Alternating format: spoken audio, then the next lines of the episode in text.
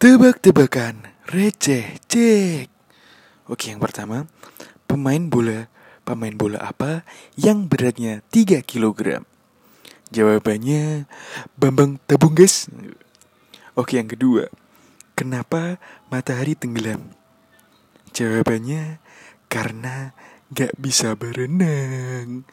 Oke, yang ketiga, siapa presiden yang imut? Jawabannya Kim Jong Un. Yang keempat, penyanyi luar negeri yang suka sepedaan. Jawabannya Selena Gomez.